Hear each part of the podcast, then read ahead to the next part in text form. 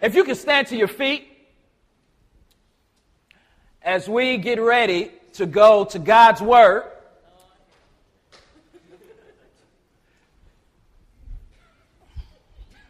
Got a special guest with us today. He's a little tied up right now. He'll talk to you later. If you could turn to Mark chapter 6 as we continue to march through the Gospel of Mark together. And today we're going to pick up at verse 17 and read all the way down to the 29th verse. The title of today's message is Guiding Light. Guiding Light. And we're going to kind of pick up where we left off from last week. Uh, if you have a Bible in your hand, I, I want to just en- encourage you and just to remind you that you have the very words of life. This is God's Word, the Word of Christ, the Word of the Spirit. And if you don't have a Bible, you can uh, kind of look over your neighbor's shoulder and, and read along as well. Mark chapter 6, verse 17, it says, For it was Herod who had sent and seized John and bound him in prison for the sake of Herodias, his brother Philip's wife, because he had married her. For John had been saying to Herod, It is not lawful for you to have your brother's wife. And Herodias had a grudge against him and wanted to put him to death. But she could not, for Herod feared John knowing that he was a righteous and holy man, and he kept him safe. When he heard him, he was greatly perplexed, and yet he heard him gladly.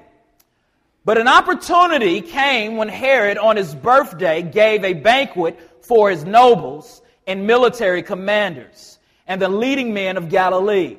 For when Herodias' daughter came in and danced, she pleased Herod and his guests. And the king said to the girl, Ask me for whatever you wish, and I will give it to you. And he vowed to her, Whatever you ask me, I will give you, up to half of my kingdom. And she went out and said to her mother, For what should I ask? And she said, The head of John the Baptist. And she came in immediately with haste to the king and asked, saying, I want you to give me at once the head of John the Baptist on a platter. And the king was exceedingly sorry.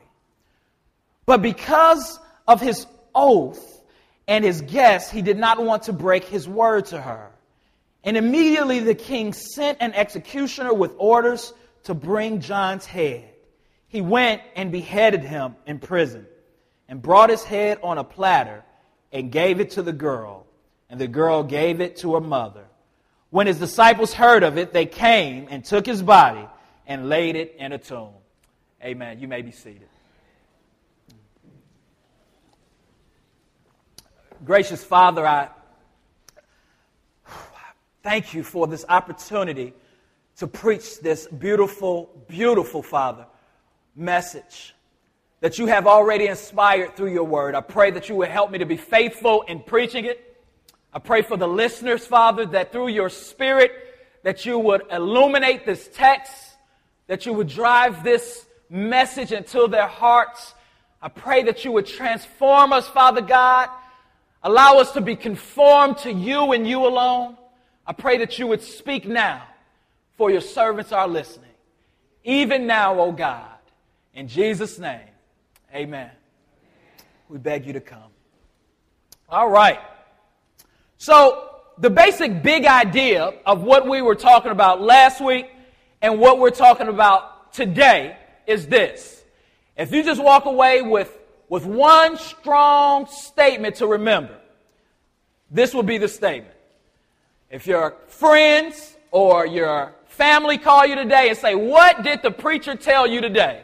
This is what I want you to tell them. I want you to tell them that the preacher told us that we must surrender to the risky call of speaking the truth in love. We must surrender to the risky call of speaking the truth in love. That's what we see happening here with John the Baptist, Jesus' cousin, the greatest among the prophets. We see him surrendering to the assignment, to the call to speak truth into the culture. And it was a risky call. We know that it ultimately led him in prison and even led him to die. And God likewise causes us to do the same thing.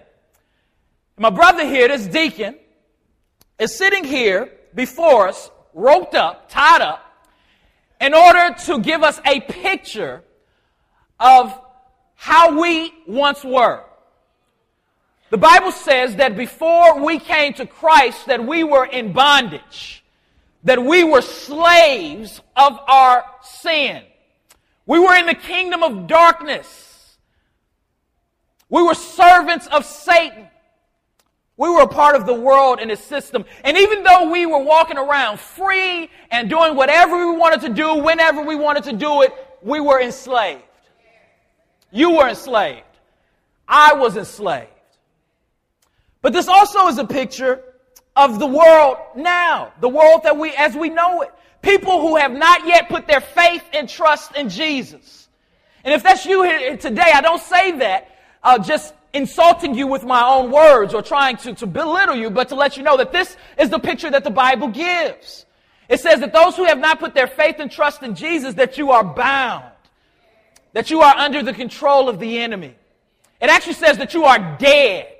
You're dead to your sins. So, so this is how we are. We, we were this way. We were entangled with sin. We were entangled with various lusts and passions. We were adulterers, fornicators. We were liars. We bent the truth to suit our own desires. We were fornicators. Amen. We sought pleasure on our terms in our own way. We were bound. We were bound. Your coworkers in the spiritual realm look this way. Those who are not believers in Jesus, they're bound just like this brother.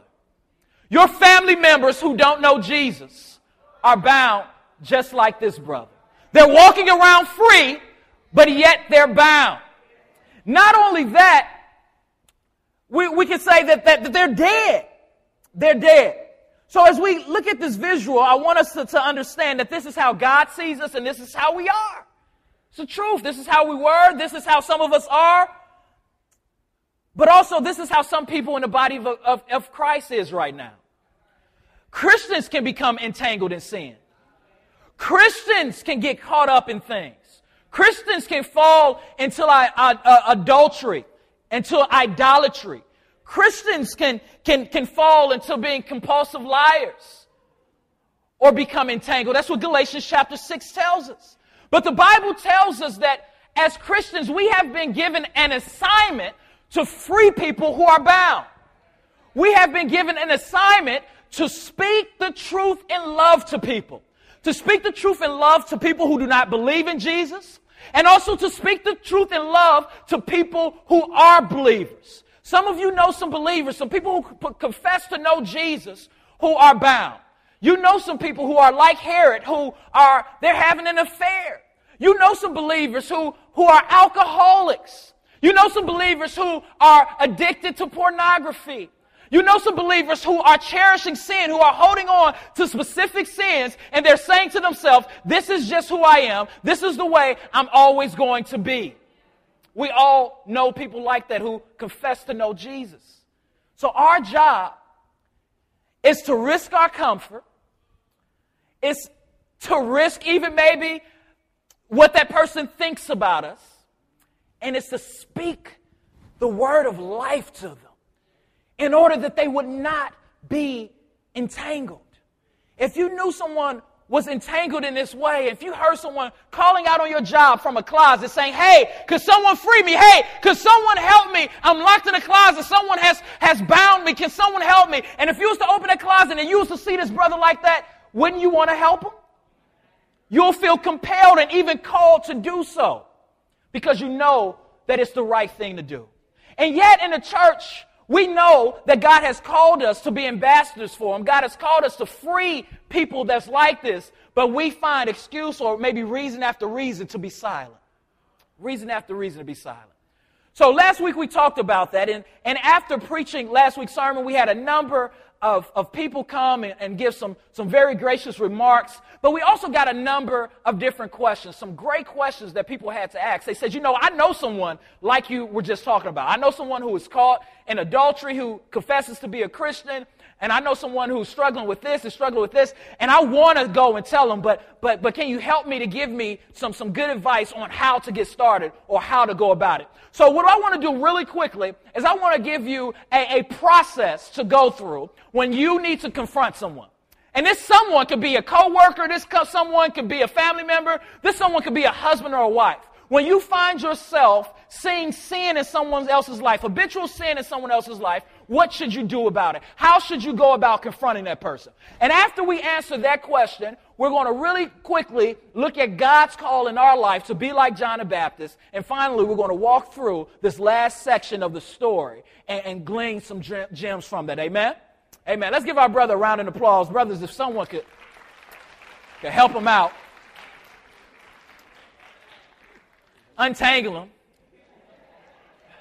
Do it in love. Speak the truth in love to them. Don't.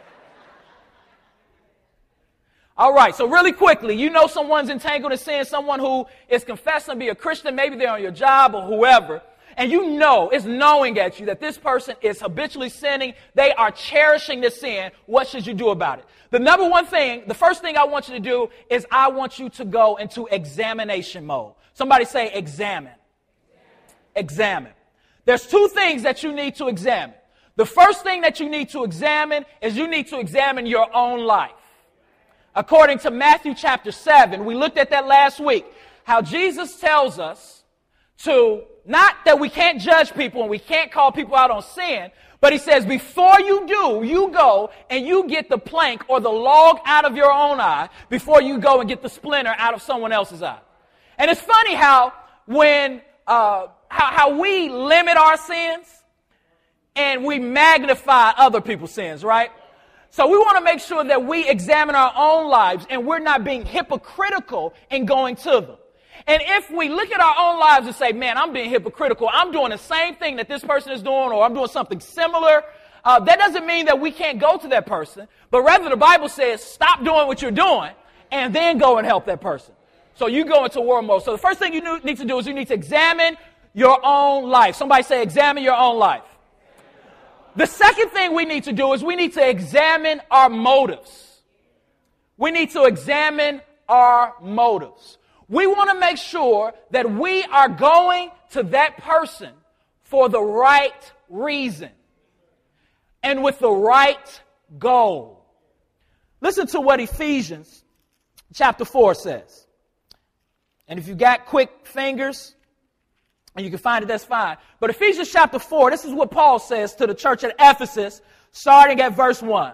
I, therefore, a prisoner for the Lord, urge you to walk in a manner worthy of the calling to which you have been called. With all humility and gentleness, with patience, bearing with one another in love, eager to maintain the unity of the Spirit in the bond of truth. When we go to a person who is entangled in sin, specifically a Christian, we are going with a purpose to keep unity. Our goal is, is that we want this person to look more like Jesus. And we want the bride of Christ to be pure. Amen. He goes on and he says in verse 15 that we are to do this. We are to keep the bond of peace by speaking the truth and love to that person. So that's where I got that phrase from. Speak the truth in love. Another way to think about it, someone once said that we speak the truth with an airbag in it. So we tell that person the truth, but we don't try to knock them out and kill them and destroy them. We do it in humbleness and gentleness. So we go into, we examine our own motives and say, do I want this person to become entangled? Am I confronting this person because I am concerned about the body of Christ and this person's spiritual welfare? Or am I doing this for selfish reasons? So a great way to do this is to go to 1 Corinthians chapter 13. 1 Corinthians chapter 13 is what we call the love chapter. Right? We hear it read at weddings and stuff like it's the love chapter. And one of the things we want to do is we want to make sure that we are ministering out of a heart of love, that we are doing this because we genuinely love that person. So here's some a quick test that we can go through. We can check our motives after we examine our life by looking at 1 Corinthians chapter 13. 1 Corinthians chapter 13, Paul says that love is patient and kind. So before confronting that person, you want to ask yourself the question Have I been patient with this person? Have I been patient with this person? You know, Proverbs chapter 19, verse 11 says pretty much that a wise person is not quick to anger, and a wise person is quick to overlook an offense. So I'm not telling us to be sin police. I'm not saying that we are to walk around and call out every single sin or every single time a person makes a mistake. That's not what, what, what I'm saying. We all are sinners saved by God's grace. All right? And we do not want to create a church or an atmosphere that is a hypercritical church or even a pharisaical church. So when I'm talking about calling somebody out on a sin, I'm talking about something that was, that was, that was heinous or something that's habitual or even if it is just a one time sin, we still can, can lovingly tell them about it. But we want to say, have I been patient with this person? So if your husband or your wife has done something one time that you think is, is annoying, it's not the best thing, you need to ask yourself, am I being patient with this person? Am I being kind? And you can just walk through the rest of 1 Corinthians 13 and read it and ask yourself the question. Love does not envy and boast. Am I going to this person and confronting this person because I am jealous of them. Some people do that. Some people point out the flaws in other people's lives because they're hating, because they want what that person has. Am I doing this out of envy? Am I doing this out of pride? Am I about to, to go and confront this person because I want to one up them? Some people come to you and they are critical or they call you out on stuff simply because they want to have, they want to one up on, one up you. And some of us have family members like that, right? Some of you got kids and you got a sibling who is always quick to remind you of what your kid has done or what they haven't done. Because every time they remind you, it exhausts them and their kids a little more. So you want to ask yourself, am I being loving? Am I, am I being kind? Am I being patient? Am I doing this out of arrogance? Am I doing this insisting on my own way? Am I easily irritable or resentful? Am I rejoicing in this person's wrongdoing? If you see someone entangled in sin and you are happy that they're entangled in sin and you're looking forward to confronting them, you probably shouldn't confront them. So we want to check our motives. We want to make sure that our motives are in the right place. But listen to what it says, verse 6. It says, It does not rejoice at wrongdoings, but it rejoices with the truth. With the truth. It is, it is, it is seeking to, to live in truth. So the first thing we want to do is examine our lives. The second thing we want to do is what? Oh, I know Derby was last night, but I'm going to test you. You want to do what? Want to examine your motives. Want to examine your motives. So the first process that we want to go through is the process of examination. The second thing that we want to do before we confront someone in love is we want to pray. We want to pray. We went into examination mode, Brother Dent. Now we want to go into prayer mode. And what are we praying? We're praying for wisdom. One of my favorite verses in the Bible, and a verse that you can write down, I pray that you meditate on, and I pray that you hold on to. It's a promise from our Father, and it's James chapter 1 verse 5. James chapter 1 verse 5 says, if anyone lacks wisdom, if anyone is in need of wisdom, let him ask God and God will give that person wisdom freely without reproach. If he asked in faith and not in doubt. Did you hear me? God said, I will give you wisdom for whatever situation you want. Not only will I give it to you, I'll give it to you generously. I'll give you more than you need it, and I'll give it to you freely if you ask in faith. If you know someone is entangled in sin and you know that God is calling you to speak the truth and love to them, after you examine yourself, go and pray. Say, Lord, I need your wisdom. I don't want to do this out of vain conceit or vain glory. I want to bring the scripture to this person in order that their hearts would be enlightened, in order that they would love Jesus. Pray that God will give you the right words and allow you to say it the right way at the right time. I'm going to say that again. Pray that the Lord will give you the right words to speak the right way at the right time. So you can have the right words, but do it the wrong way and at the right time and mess stuff up. You can have the right words and do it the right way at the wrong time and have it messed up. So you want to be praying, pray, Lord, help me to go to my wife. This, this thing that she's doing is sinful. This, this gossip is not right. It's not bringing glory to you. God, help me to go to my husband. The Bible says, Lord, that, that, that he's supposed to live with me in an understanding way. He's not being very understanding. But Lord, help me to go to him with the right words, the right way, at the right time. Help me not to go to him when he's already irritated. Help me to have wisdom, God. And the Bible promises that he'll do that. He'll do that. So the first thing we want to do is what? Examine. And what are we examining? Ourselves. What else? Our motives. After that, we want to do what? And what are we praying for? Wisdom. Amen. We're praying for wisdom. The last thing we want to do is we want to go we want to go. After we've prayed to the Lord and asked the Lord to cleanse us and to, to, to help us, we want to go. And where do we want to go? We want to go to that person. I want you to go home and I want you to read this passage Matthew chapter 18, verse 15 through 18. And I see you writing it down, and in your mind, you're saying, Yeah, I'm going to go home and do it. No, really, go home and do it. it's going to, it's going to help you. And it's going to solve for the body of Christ a lot of issues. A lot of issues.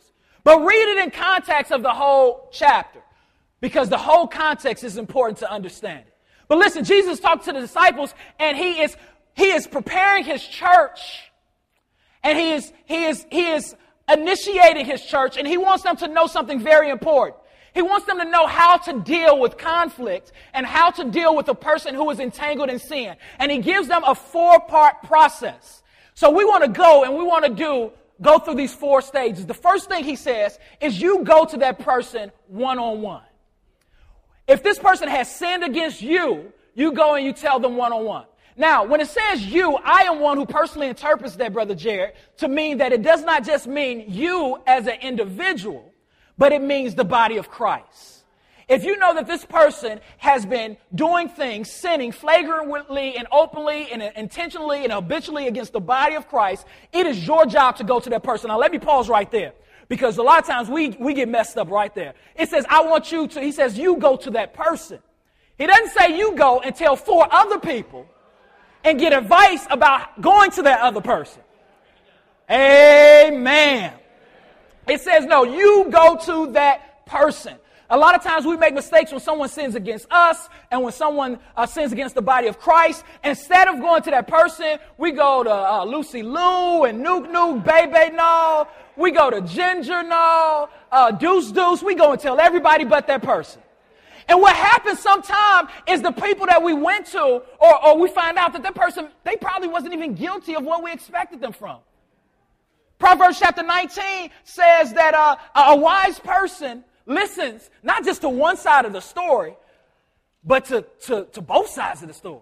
A wise person is going to investigate to see if what they think is true.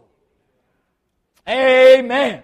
So you go to that person and you, you, you call them out. Now, after going to that person in love for the intention of restoring that person, if that person does not listen to you, if you say, listen, sweetie, uh, word has gotten out, and I see that you are very flirtatious at work, and people are saying that you're having an affair with this man, and you say that you're a Christian, you go to, to Bedside Baptist Church, and, uh, you know, I just want to call you out on this because I love you, uh, and that person ignores you. And if you do know the church that they're going to and it's a legitimate church, or even if it's the church that you go to, after that you go and you get two or three other people. You get some other believers and you have them sit in on that meeting. If that person hardens their heart, step number three, the Bible says you take it to the church. And I would, would say you take it to the elders, the leaders of the church. And if that person still doesn't listen, then the Bible says that the, the elders, the leaders, you're to take it before the body of Christ. And you're then to take, uh, to treat that person as if they're not a believer. See, God has prepared a way to protect his bride. That's what the church is. The church is the bride of Christ. The church is the bride of Christ. And It is Christ's boo. Christ loves it. And he wants to make sure that there is not rampant and, and ongoing, intentional, and habitual sin. Because you were bought with the price.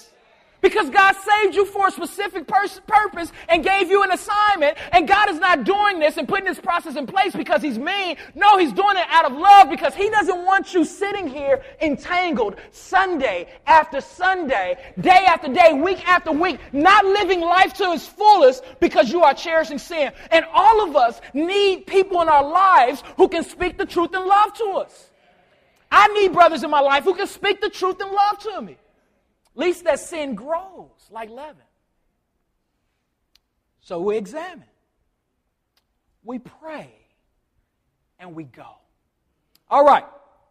So that is the process that's wise. Now, I, I do want to make a distinction. I think that what we just dealt with is the way that Christians should deal with believers mostly. In this text, John is confronting Herod. Herod is a tetrarch. It says King Herod, but Herod really technically wasn't a king. He was more of a puppet for the king. The king was uh, Tiberius Caesar at the time. He was the, the emperor of Rome, excuse me. But Herod and even Rome, they allowed him to kind of pretend and play king, but he really didn't have any power. So John is calling him out, speaking the truth in love to him, uh, and this person does not believe in God or in Jesus, right? But he speaks the truth in love to him. So if you're dealing with a non believer and you see a non believer entangled in sin, the Bible calls you to speak the truth in love to him. But you don't go through the, the third part of that process. What you do is you do what John the Baptist did. If you look at the text, you'll see that John lifted the law up to Herod's conscience. The Bible says in verse 18 that this is what John was going around preaching. For John had been saying to Herod, It is not lawful for you to have your brother's wife. Now, notice what he was doing. He was saying to Herod. All right? Uh, he was saying to Herod directly, It is not lawful. When Herod came and heard him preach, even in prison, it is not lawful for you to take your brother's life. What did he do? He said lawful. He lifted up the law. He lifted up scripture to Herod's conscience. If you have someone who is a non-believing, who is living in sin, if you have a coworker who is constantly coming up to you and telling you about their sexual escapades and their drunkenness and their highness or whatever it is, you don't bash them over the head. You simply, in love, tell them, wow, you keep telling me this, and that's very interesting. I want to be upfront with you. You sleeping around is not okay. Number one, it's not okay because it's not going to fulfill you. Number two, it's not okay because God says it's not okay. As a Christian, this is what we believe. And you just leave it there in love. And you let that word work them. You let it work them. Didn't the word work Herod? The Bible says that Herod, after John had died, Herod was paranoid. Even after he's dead, he's walking around thinking that that Jesus is John the Baptist risen from the dead. Why? Because of the word that was spoken. Let the word do its work. But secondly, I would say this if it's a non believer, don't just talk to them about their sin. The main issue is an issue of the heart, it is an issue of unbelief. If someone doesn't believe in Jesus, you should expect them not to follow the, the law of Jesus, the word of Jesus. That's expected. So I'm not going to hit you over the head and, and with it and keep bringing up the fact that you're doing this. I'm not going to treat the symptom. I'm going to go to the problem. And the problem is your unbelief. The problem is, is that you don't see Jesus for who he is. The problem is you don't agree with Jesus that sin is sin and that he is God and that God is the, the ruler of this universe who has created you with a divine purpose. So you lift the scripture up to their conscience. And you specifically speak good news to them. Tell them that's the bad part, but the good part is that God's hand is, is not too short that he cannot save. All right. So now I, I want to talk about a, what hinders us from speaking the truth in love to people. What hinders us from going to people and entangling them with God's word from their sin, from confronting them? And this is what I believe hinders the average Christian from speaking the truth to other Christians. Last week we looked at how it is a fear of coming off as being judgmental feeling like we're judging people and we don't have a right to, and we show how that's not true. This week, we're going to look at the approval of man. The approval of man. The reason why many of us don't go to that Christian who is entangled in sin and to that non believer who is entangled in sin and speak the gospel to them is because we still yearn for people's approval. At the core issue we want to be liked. We want people to speak well of us. Am I right about it? Do we struggle with that sometimes? But we see in this text a man who was secure with two things John the Baptist. He was secure with two things. The first thing that he was secure in was he was secure in his relationship with God. He knew that he was accepted by God no matter what people thought of him. The second thing we see is that John was secure in his assignment. The reason why we don't go to people and confront them with the truth is because a lot of us, we're still trying to find our significance in people. When the Bible tells us as Christians once the Lord renews us, once He regenerates us, once He gives us a, a new heart through the Holy Spirit, he, he, he adopts us into His family. And the Bible tells us that God accepts us. He accepts us. We are fully accepted by God. We are fully cherished by God. We are seen as God's child. And if we meditate on who we are in God, it will stop us from trying to seek our significance and identity from people rather than God. You're accepted by God. John, John the Baptist knew, Sister Debbie, he was accepted by God. He lived in the wilderness. He preached with camel's clothing. He ate locusts. He looked like an Old Testament prophet. John the Baptist was like a hippie preaching in the 2000s or the 21st century. All right? And he didn't care what people thought about him because he knew that God was pleased with them. Let's turn to Galatians chapter 1, verse 10, real quick. Galatians chapter 1, verse 10. It says, For am I now seeking the approval of man or of God? Or am I trying to please man? If I were still trying to please man, I would not be a servant of Christ. This is Paul saying, Am I seeking, am I living for the approval of man? Are you living for the approval of people? When you lay your head down at night, do you think, man, today was a good day because this person thought I was awesome? Because this person says that I'm a great person? Or do you lay your head down on the pillow and say, you know, I had a rough day today, and people don't seem to really care for me, but God, you accept me. God, your grace is sufficient. God, your mercy is following me. Are you living for the praise of man or for the praise and approval of God?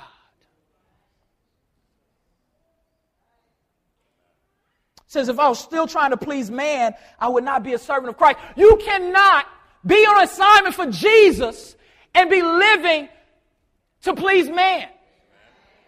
And by please man, I mean we definitely want to please our spouse. And we definitely want to, to, to love people. But by please man, he's saying by, by, by allowing man to, to control the way you think and the way you live for God.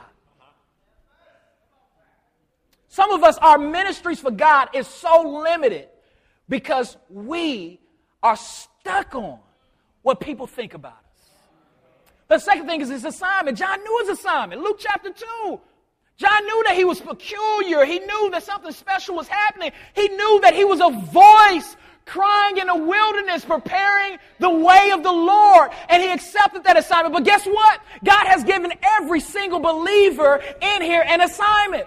The same exact assignment. John's assignment was to point to Jesus and to say, Behold, the Lamb of God, the one who has come to take away the sins of the world. He says, and, and guess what? I'm not him. I'm not the Messiah. I'm just a voice. I come to tell you today that your assignment from God is, is not to be the center of attention. It's not to be liked by man or praised by man. Your assignment is to be a voice, a voice that is pointing other people to Jesus, a voice that says, my brother, my sister, I see you struggling. I see you entangled. Let's look down. Let's look at the word of Christ. The Bible says that we are ambassadors. We are. You're an ambassador for Jesus. Jesus saved you in order that you would deliver a message. And that message is to, to the world, be reconciled with God. You know, how many of you would be upset if around tax season your mailman came and he opened your mail, your, your refund check or whatever, your tax return, and he changed the numbers on there from like 1500 well, I know y'all ballers, from like 5,000 to like $50. Or, or, or, how many of you, better yet, would say, let's, let's reverse that, say he changed it from $50 to $5,000. And then you went to cash a check or something like that, and, and the IRS called and said, You really don't have that much money. And then you go back to him and be like, Did you alter my mail? He's like, Yeah, I did, because I really wanted to be liked by you. I wanted to see you smile at me, and, and you made me feel so good. The next time I came, I guess it's because I, I delivered good mail. Listen, we are mailmen and mail women. It is not our job to alter anything that God has said. Our job is to deliver the mail. Our job is to look at scripture and say, listen, sir, listen, ma'am, your life is not lining up with scripture, even though you claim to be his child. We need, we need, oh man, we need, we need some John the Baptist. And not just John the Baptist in the pews, we need some John the Baptist in the pulpit. We need some more Peter Cartwrights. Peter Cartwright was a, a, a pioneer and a, a famous Methodist preacher. And, and he preached the word, and he was bold in preaching the word. And one day, uh, some of the men from the church came to him and said, Hey, hey, Pastor, guess what? Andrew Jackson, the president, has heard about your preaching ministry, and he is going to come and visit you. They said, Now we need you to be on your best behavior, and you cannot offend the president if he comes to church. So he just looked at him. He said, okay. He gets up to the pulpit. Somebody touches him and say, guess what? Andrew Jackson is here, the president of the United States. He nodded. He says, I have just been notified that President Andrew Jackson is here this morning. And some very good men told me not to offend him and to be careful with my words. Well, this is my message to Andrew Jackson. Andrew Jackson, you are a sinner. And if you do not repent and turn to Jesus, you will go to hell.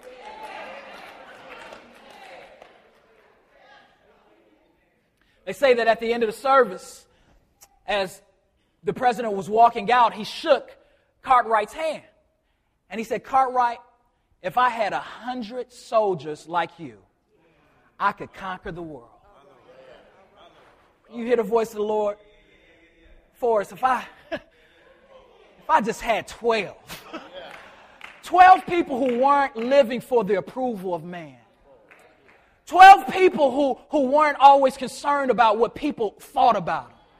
12 people who were willing to confront people whose lives are messed up, but who still want to cry out, I should have bought a Honda while they're at work. That's speaking tongues. Amen. 12 people who will stand flat footed and say, Jesus loves me too much not to help you to love him. 12, you know, Jesus did a lot with 12 men, didn't he?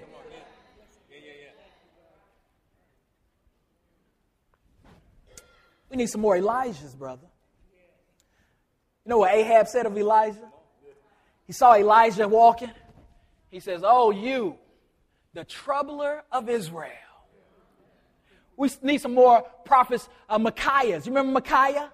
A, a, less known, known prophet who a king saw him coming, uh, uh, and, and, he said, Listen, let's not go to Micaiah. All he does is pra- prophesize bad news. We need some preachers that's not afraid to preach some bad news. Some preachers not afraid to tell American Christians and, and cultural Christians that, that it's not okay the way that we live in general. That it's not okay for us to look like the world and talk like the world and, and, and live like the world. That it's not okay for us to think that, that God has called us to be comfortable.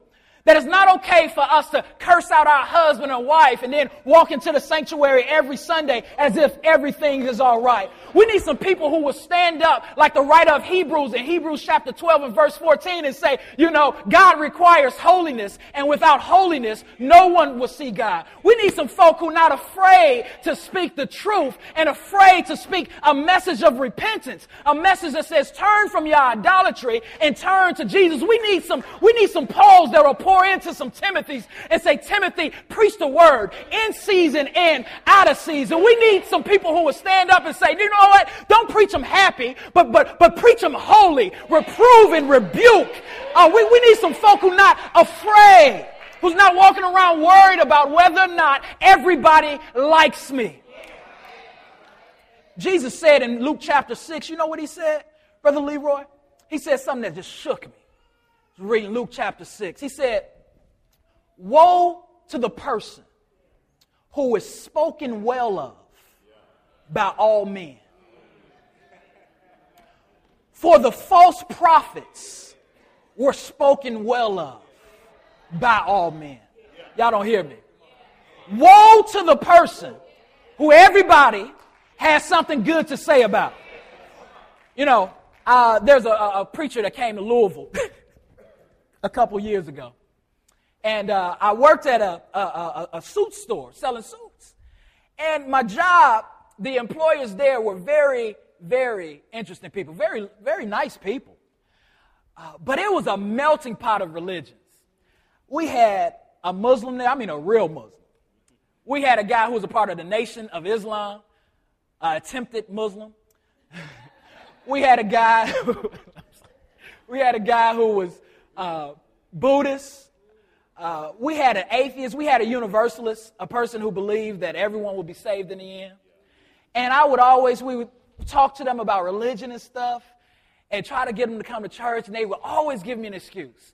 But one day I came into work, and the, the store was closing early, and Joe Ost, did I say his name? Somebody came to preach.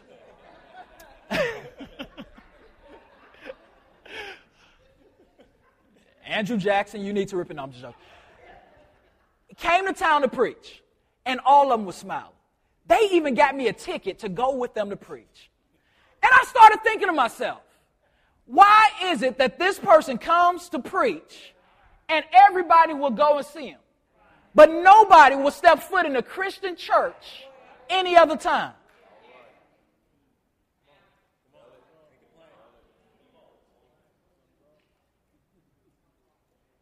Woe to the person who everyone speaks highly of. Let's walk through this text real quick.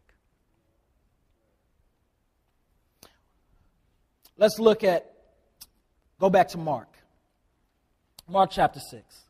What separates a person who is on, on assignment for Jesus, a person who is in the kingdom of God, a person who has been saved by the magnificent grace of God, is that they know that they are accepted by Jesus and they have been called to be ambassadors of Jesus. What separates them from the world is that the world is still searching for significance and looking for personal attention and acceptance. That's what we see happening in the rest of this story. Verse 21 says, But an opportunity came when Herod on his birthday gave a banquet for his nobles and military commanders and the leading men of Galilee. So we see Herod, he's a messed up man, very wicked man, stole his brother's life, wife, and now he is throwing a party for himself, and it's a birthday party. And anybody who is important in Israel is there. He throws himself a party. That's the world throwing ourselves a party. Christians, we don't throw ourselves a party with our life, we throw Jesus a party. Amen.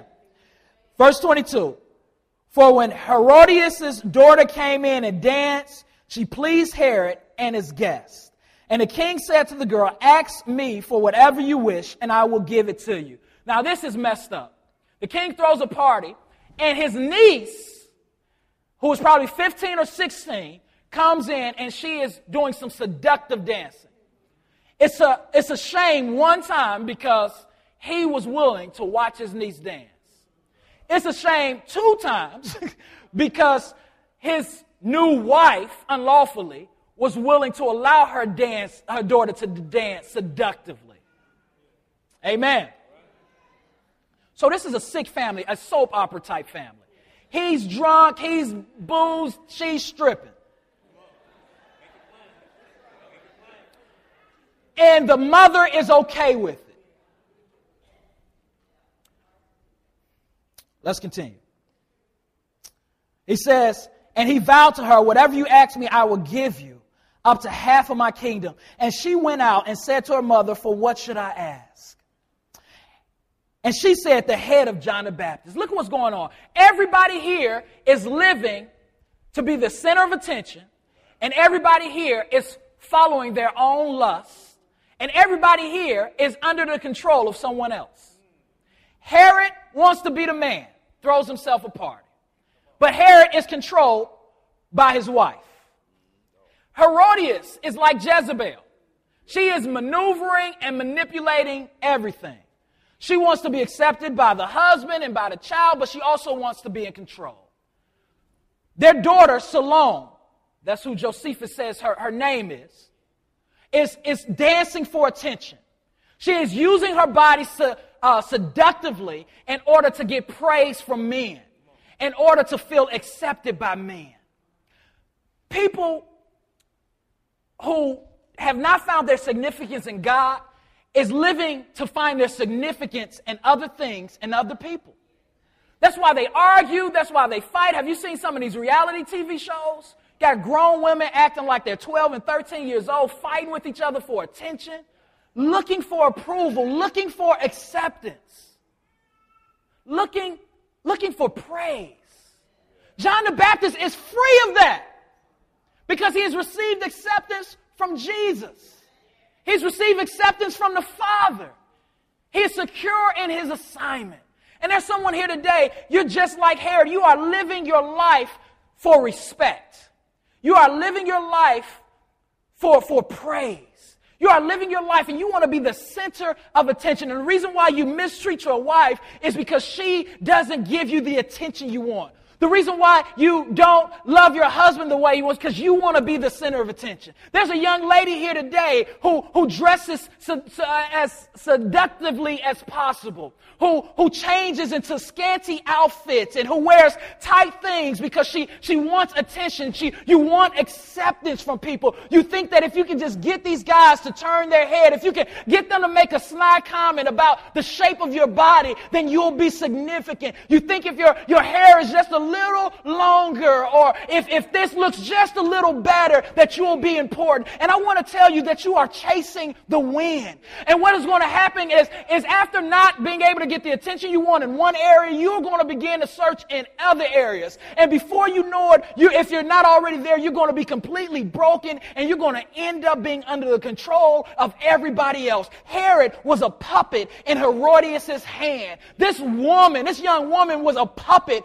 in her mother's hand because she did not know who she was. She did not know who God was. And you, and many of us sitting here today, we know people who are just like this. People who are living for the attention and the approval of other people. We know some Herods, but, but we know some Herodiases. We know some grandmothers and some mothers and some grandfathers that's kind of controlling the family and making everything run the way they want it to run. Because at the end of the day, they want everything to come through them. And that is the sin of man. Going back to Genesis chapter 2, what does Eve desire? What does she want? She wants more glory. She wants attention. She wants to be in the place of God. And the reason why so many people are messed up is because we have not yet realized and found out that God did not make us to be the, the to be the one who receives praise or who receives attention. God made us not to be worshiped, but to worship. That's why so many celebrities are so messed up. They they they they desire fame. They desire glory. That's what I like about uh, Behind the Music, MTV show, and, and different shows like that. They, they tell the story of the celebrity, how the celebrity, all they wanted was fame. All they wanted was attention. And then they got that attention, they got that fame, and it started off good. Just like for Herod, the party started off good. The world's party starts off good, and then it ends up bad. God's party may start off a little rough, but I guarantee you, stick with them, it's going to end up good. But they start, and then, then you see celebrity after celebrity. After getting all this attention and fame, they, they start going to other things for satisfaction. You say, you got all this money, why are you on drugs? You got all this money, why are you an alcoholic? You got everything that money could buy, an easy life, we say. Why are you so messed up? The reason why they're messed up is because they were not created to contain what they're trying to contain. They were not created for the praise of men. We were not created to be praised by men. We were created to reflect the image of God. And people to see that reflection and then glorify God in heaven. God is calling some of us in here to speak the truth in love to people. God is calling some of us in here to lovingly go up to, to people, to young women that we know are using their bodies and their looks to receive attention. And I just want to talk to you, women. If, if, if you have to get his attention by showing skin, you're going to have to keep his attention by showing skin.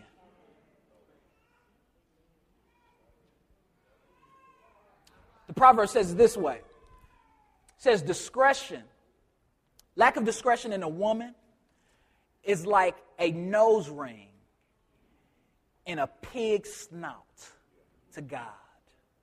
A woman who lacks discretion, a woman who lacks modesty to God is not, not attractive. Peter says, let your adorning be the inner person.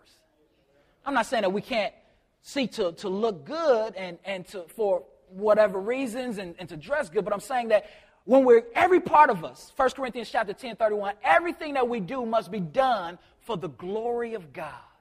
Whether we eat or whether we drink, even the way we dress. Because our lives are here, we have been saved to bring Jesus' attention and not ourselves attention.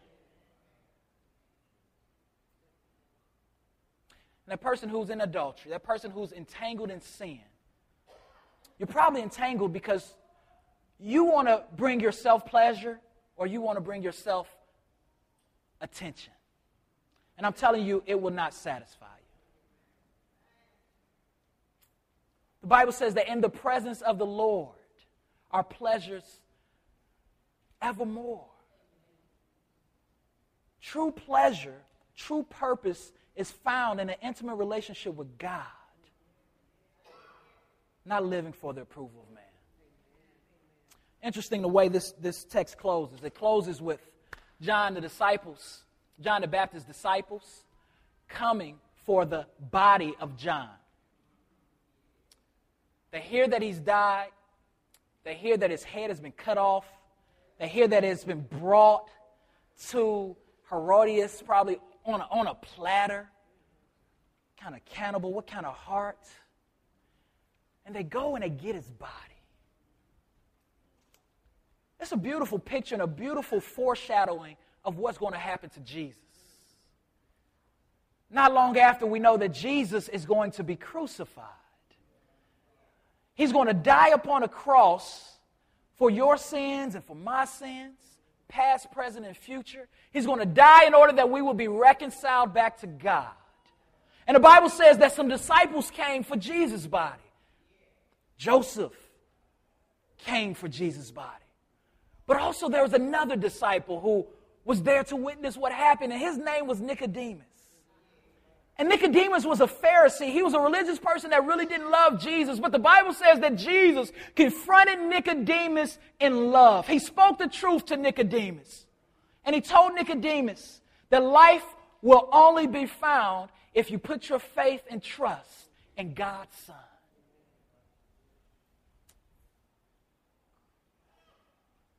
We've got to point people to Jesus. And we've got to tell them life will only be found when we put our faith and trust in Him. Let's pray. Gracious Father, we thank you for your word. I thank you, Father, that you have called us to be a guiding light. You, Father God, have called us, Lord, to not settle for seeing other people fall in sin. You have not called us to sacrifice the truth on the altar of peace. You have called us, Father God, to ruffle up some things, to be some troublers sometimes, in order that your body would flourish. You've called us, Father God, not to seek to be spoken well of by all people, but to be faithful by you, Father God. And you've, you've shown us that this is risky. You've shown us that it will cost us our life at times. That we, like John the Baptist, may end up dead, Father God, dying a death, Lord that seems dishonorable to man, but a death that is honorable to you, Father. As your word declares, Father God, blessed is, is the person who puts their faith and trust in you. Blessed is the man who is faithful to your call. For they will hear you say, Good and faithful servant, well done. Help us to live and yearn for that call. Help us to know and to see, Father God, that great is our treasure in heaven. Help us to see, Father God, that those who have been martyred for the faith, Father God, that they are, they are to receive, Father God, a, a hundredfold blessing in the life to come. In Jesus' name, we beg you for this boldness. Amen.